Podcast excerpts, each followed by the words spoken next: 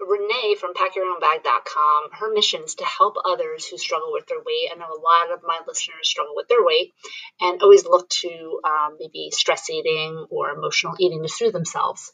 But no diet, exercise routine, or magic diet potion can counter the effects when we've stuffed down our feelings and followed it with a food chaser, right? So we have to heal our hearts. And when we face our stuff, we no longer need to stuff our faces.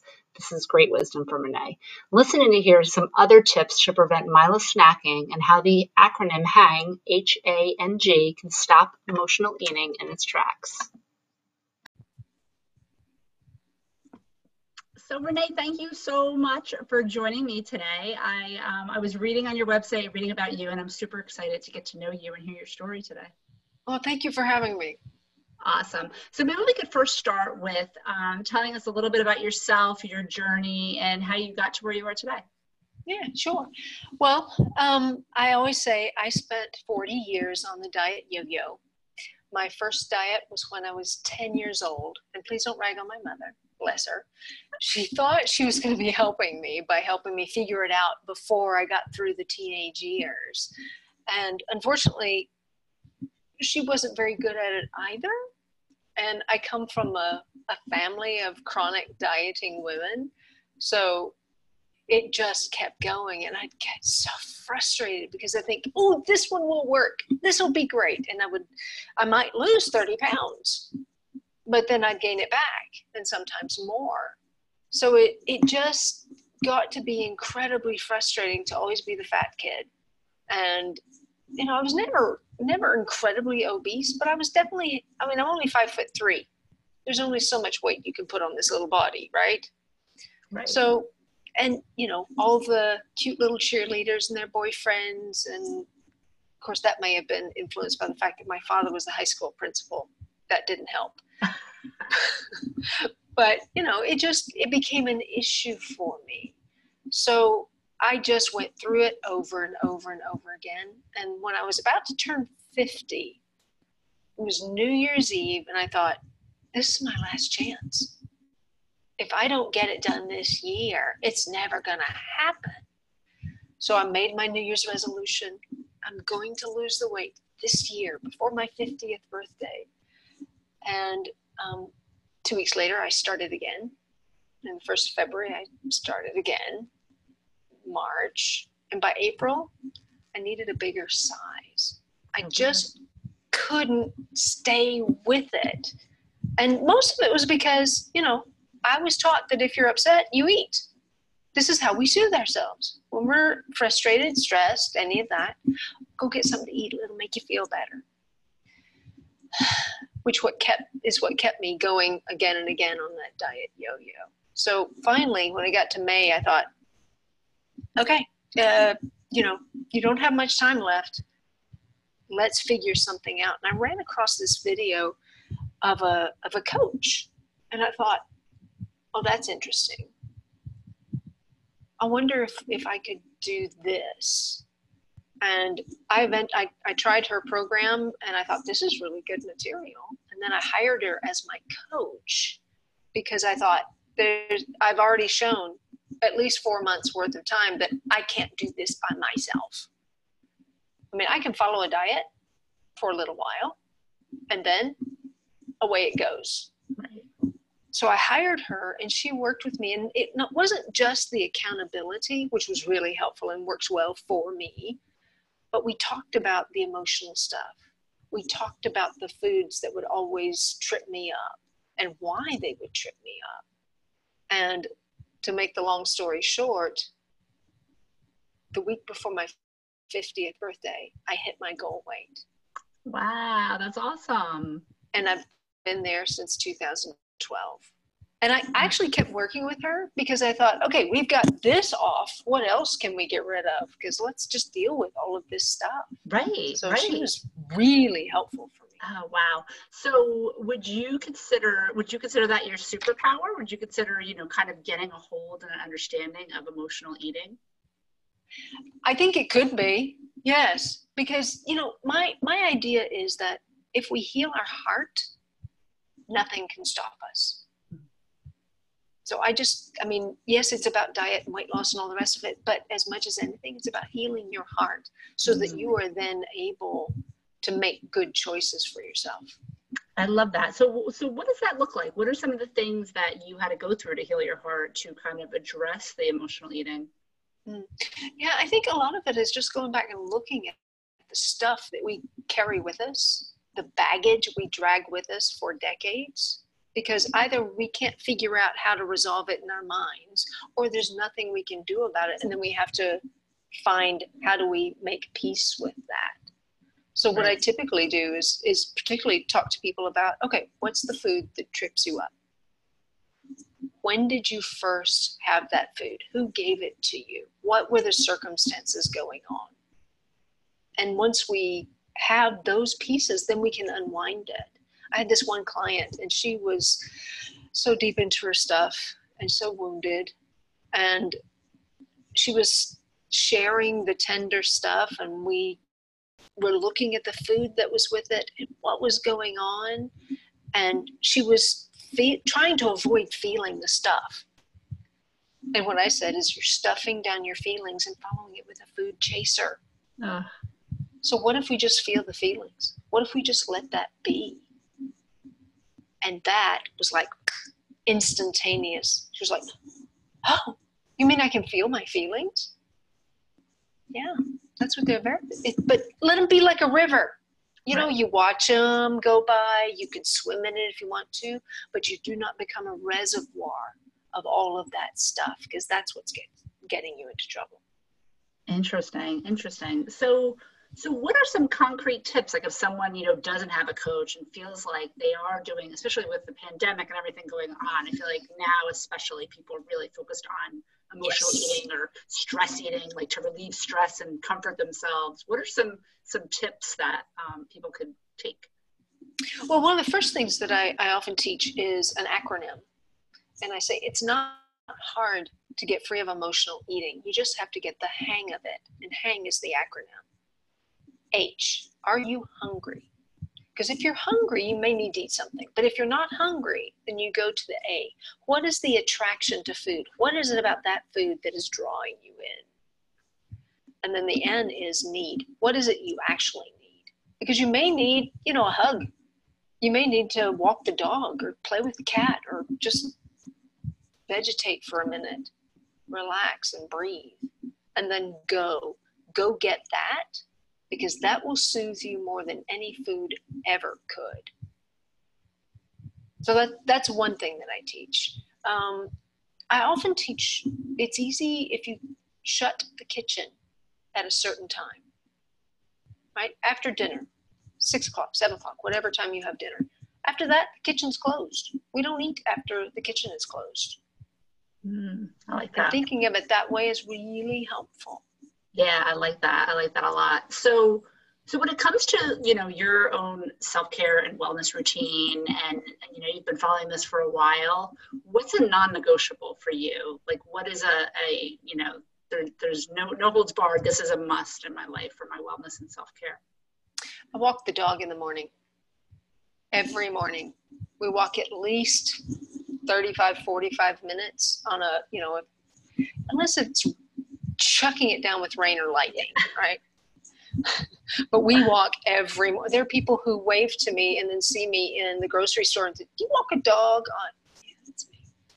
So every morning we walk, usually three, four miles. It depends. She's getting older, so we're having to cut it back a little bit. But that walk uh-huh. is essential. Even when we travel, I go for a walk. That's awesome. I love that. I love that. And what um are there any like recent or current books or podcasts you could recommend? And they could be health related, business related, anything.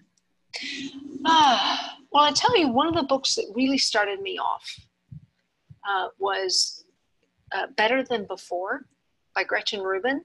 Oh, It's a book about habit change. And I used one of her um, strategies for getting off sugar. And now I'm, I'm off it completely, you know, except in, with my mother-in-law or something. Um, and it's just impolite to say no. You know, you gotta you gotta be flexible with some things. But um, her one of her strategies is I only do blank on this day. So I only had sugar on Sundays. And the first week, I was standing in the pantry on Wednesday staring down the chocolate chips, saying, I only have sugar on Sundays. but after about 10 days, it was easy because I got that taste out of my mouth. And then I began to realize did you know that almonds are sweet? I had no idea. That's my awesome. sense of sweet was so different. And then, you know, I, I went on for a little bit. And um, after about a month, I, I have this group that I work with on the Sunday afternoon. And I thought, right, I'll have my my sweet and I'll have a cup of tea and then I'll go to the group. And it's about half an hour over there. I hit the door and I was flying. It was amazing. And they, they were like, Are you okay? I said, Yes, I just have lots of energy. I think it's the sugar. I love it. But then I, I began to realize that sugar has a funky thing, a coating on my tongue, and I don't really like that. So I pretty much stay away from it now because oh, that's why so would I want to be? Yeah, yeah. Why would I want to be palate, captured how your again? palate, how your palate changes as you. Uh, Yeah, in a very short time. Interesting, interesting. I love that. Um, so I would love to understand a little bit more. So your website's called packyourownbag.com, right? I would love to um, get some insight into how you came up with that name.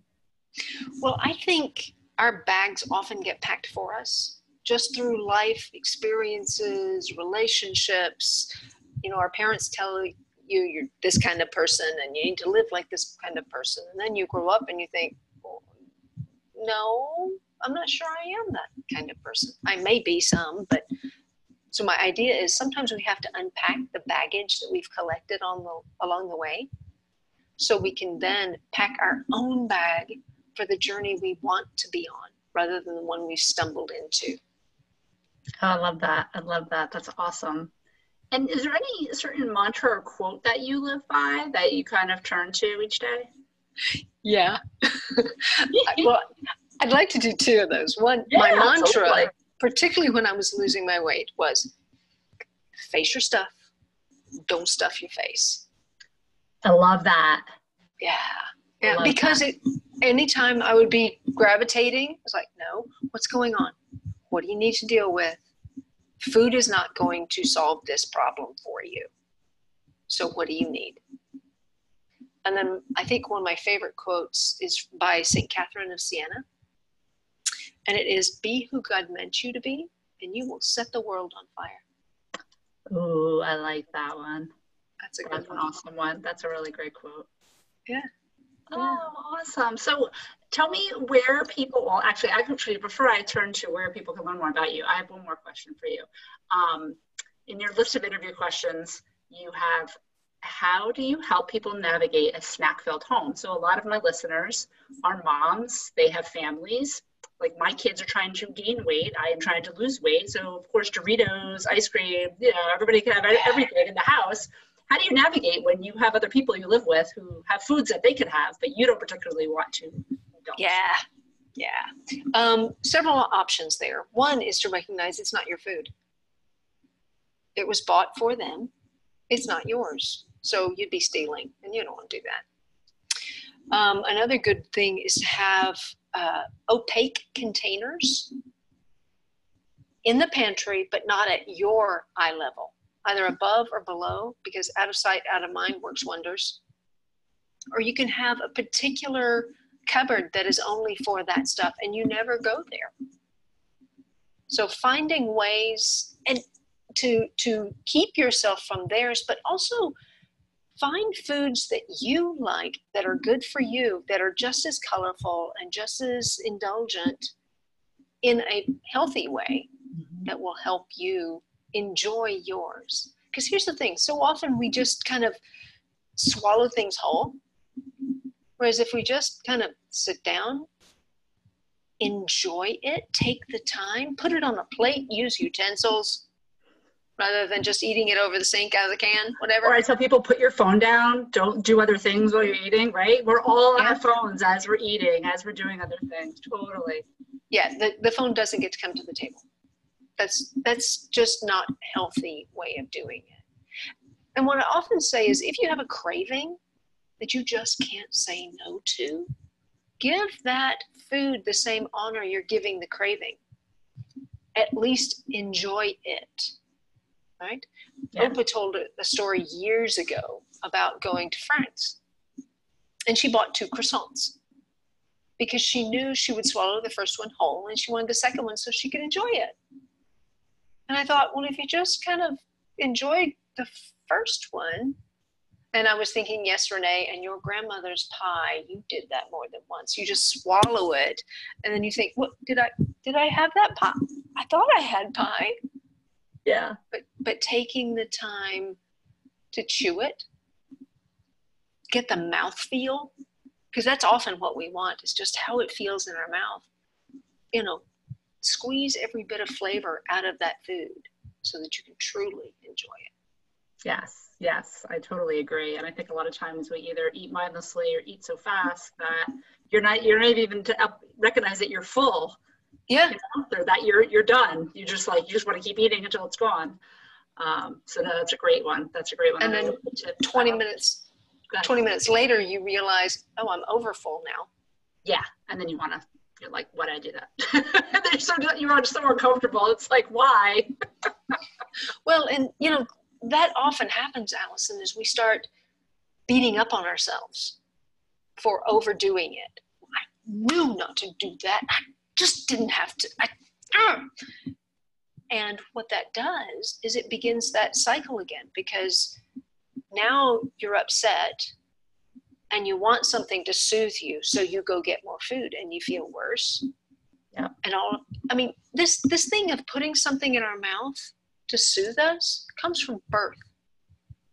Right? When a baby cries, what do we do? It, it may, mouth.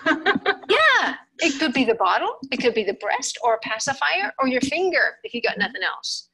Because we know that soothes them. So it is a natural response. But we're adults now, we've got to actually say, okay, I don't need that. I can do something different. Absolutely. Absolutely. I love that. I love that. So tell us where people can learn more about you, if they want to connect with you, get more of your tips, where can they find you? They can find me at packyourownbag.com. Um, Facebook is Pack Your Own Bag. Instagram is Pack Your Own Bag. We're just packing the bags. I love it. And I will definitely include links to those in the show notes as well. So they're easily accessible. But I want to thank you so much for sharing your tips and your stories and your insight. It's been awesome. I love, I love learning about emotional eating and, and everything that's tied with it. Thank you very much for having me.